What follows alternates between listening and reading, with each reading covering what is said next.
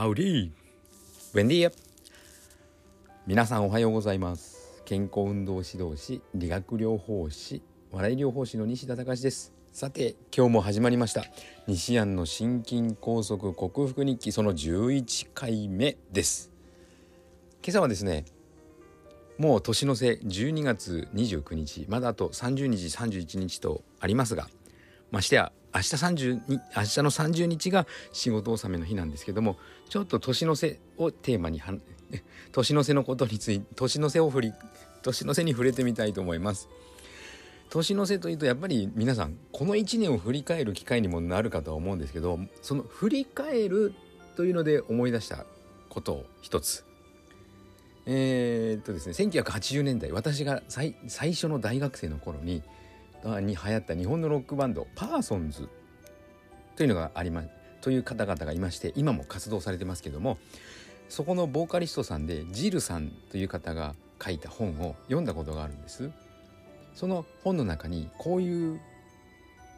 ことが書いてありました。高校生確か彼女が高校生の時だったか、うん、そその時の国語の問題でこういう問題があったそうです。親子の馬が親子ですね。親子の馬が丘の上で草を食べていました。親馬だけがふと何を思ったか顔を上げ後ろを振り返った。そうです。さて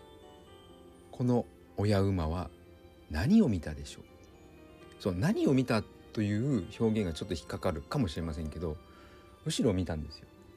ジルさんはこう答えたそうです。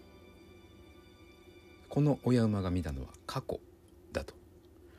素敵ですよね。こういう問題を出す国語の先生も素敵ですけどこういう回答するジルさんも素敵だなと。こういう環境がああいったその日本のを代表するロックバンドのボーカリストを育てるのかなと思いました。で環境が人を変えるとか環境が人を成長させると言いますけどもこの振り返るというのからですねまた思い出したのが私の敬愛する本田技研工業の創始者本田宗一郎氏、ね、私が最初の大学生の時に亡くなってしまいましたけど本田宗一郎さんの言ってた言葉が「反省のない人には成長はない」自分のやったことに対してあこれが良かったなこれが良くないなこれが原因で失敗したなこれがこれが良かったので成功したなとかそういった反省のない人は成長がない。まさしくその通りだと思います。振り返りね、1年振り返ったって過去は見るもんじゃないよというかっこつけた表現はありますけども時折振り返ることは大事なのかもしれません。かもしれないじゃないな。大事だと思います。では今日もよろしくお願いします。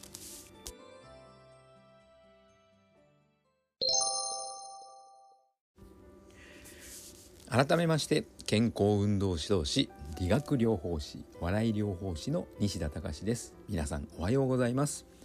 今日は生命活動に必要なエネルギーについてお話ししたいと思います。皆さん1週間前1ヶ月前の自分と今の自分を比べてどう思いますか？うわ変わったな。すんげえ老けたなとか若返ったなとかそういった思いっきり違う極端に変化したという感想をお持ちの方ほとんどいないと思います。あまり変わりませんよね。10年前20年前の自分の写真と見比べるとああ年老いてるとかトレーニングしてたのならお引き締まった筋肉ついたとかそういう変化があるかもしれませんけど1週間や1ヶ月1年やそこいらではその時の自分と今の自分は大して変わらないと思います。これは自分の体が今の自分を維持しようとする働きのおかげなんですけどもそれをホメオスタシスという専門用語で呼びます。生命自分たちの体の中では生命を維持するために細胞分裂があったり食べ物を食べて消化が行われていたりそして、ね、呼吸酸素がないと生きていけませんから呼吸をしたりそしてタンパク質を合成したり。そしてそのためにホルモン合成をしたりで考える頭を使ったり。それらを行うことができるのは人体の中でエネルギーが作られているからですね。でエネルギーって何？なんですけども、まあ、車でいうとこのガソリンであったり電化製品でいうとこの電気ですが人間にとっては ATP アデノシン三リン酸と呼ばれるものがエネルギーの元となるというふうに言われています。このアデノシン三リン酸の3リンのうちの1リンがピヨッとこう飛び出す化学反応の中でピヨッと飛び出した時にエネルギーが生まれるというふうにされているので ATP そのものがエネルギーではないんです厳密に言うと。でもまあ ATP がないことにはエネルギーができないのでほぼ ATP がエネルギー的な扱いとして書かれている書物は多いですね。じゃあこの ATP ですね作るのに何が必要かの前にエネルギーその ATP を作る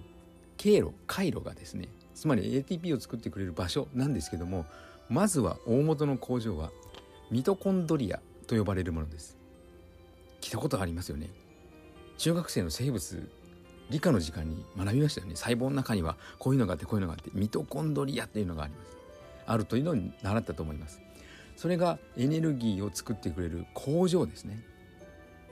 でこのミトコンドリアなんですけども実はミトコンドリアもタンパク質でできていますので栄養が足りタンパク質の栄養が足りていない人のミトコンドリアはもうもう廃廃業じゃないですね廃棄寸前というかもうろくでもない工場でですねろくでもない ATP しか作れない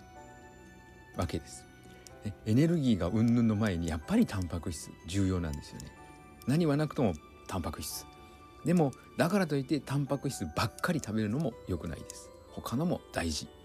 おいおい説明していきますけどもタンパク質大事ですよって強調しすぎると日本の方ってそればっかり食べるんです。これ日本の報道の仕方マスメディアも良くないと思うんですけどトマトダイエットだとかバナナダイエットだとかこれさえ食べれば大丈夫みたいな報道をするでしょ。で勉強不足な方はそうなんだと思ってそればっかり食べるんですよ。ばっかり食べというふうに呼べます呼びますけども。そればっかりでは良くないんです。何がどのように働いてどういうふうに補い合って何ができるのか。それをしっかり学んだ上で自分に必要な栄養素がこれだけなんだ。これが必要なんだ。これが足りてない。そういうふうに自分の体を分析していきながら自分で実感しながら取っていかないことには本当の本質的な健康は手に入りません。本質的な健康と言いましたけども今の現代人日本人含め世界中の人と言ってもいいんですけどもなんとまあ先進国日本であるにもかかわらず質的質的栄養失調と言われます。量的ではないんですよね。食べる量はしっかり食べてますので量としての栄養が足りていないのではなく質が伴っていない。どういうふうなことかと申しますとお米麺パンとか炭水化物がほとんどでビタミンミネラルタンパク質そして質の良い油を取らなさすぎ。なので体が維持できない。健康として健康な状態に維持できない。病気にかかってしまう。質的栄養失調の状態と言われています。ちょっと話がそれました。さあ ATP 酸性 ATP を作る方に話を戻しましょう。ATP を作る経路 ATP を作る元となるものが炭水化物と油です。あれ？炭水化物取りすぎたら良くないんじゃない？あ取りすぎたら良くないんじゃない？ってさっき言いましたけどもそうなんです。取りすぎだから良くないんです。ある程度ならいいんですけども今の人たちは取りすぎ。何においても過剰は良くない。糖質がもちろん ATP の元になるので必要不可欠なんですけどもなんとまあ糖って効率の悪い栄養素で鉄とビタミンビタミンミネラルそして酸素が十分にある状態でも先ほど言いました ATP はですね40個程度しか作られないんです。それに対して油は120個以上できます。なんとまあ3倍の効率でかつ低燃費。やっぱりね油の方がいいエネルギー源になるエネルギーになるエネルギーたくさんできるわけですよでましてや先ほど言いましたねビタミンミネラルが足りてないそういう場合どうなるかっていうと糖をもとにエネルギーを作るんですけどもその糖をもとに作るしかも酸素が不要な状態で作ることができる回路を持ち合わせているんですね私たち。でもと酸素がないビタミンミネラルが十分足りてない状態で作られる ATP はなんと4つだけ。効率悪いですね。だから慢性鉄不足のその貧血気味な女性っていうのは甘いもの大好きなんですよ。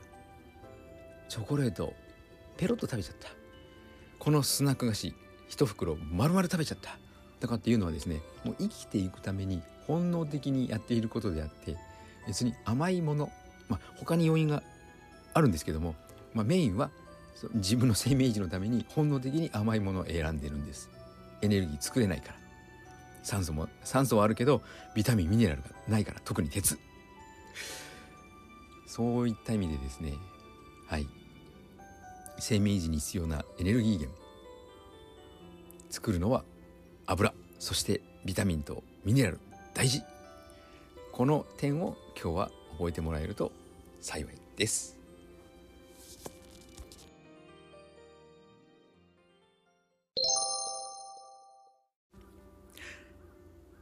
はい。西安の心筋梗塞克服日記略して西筋は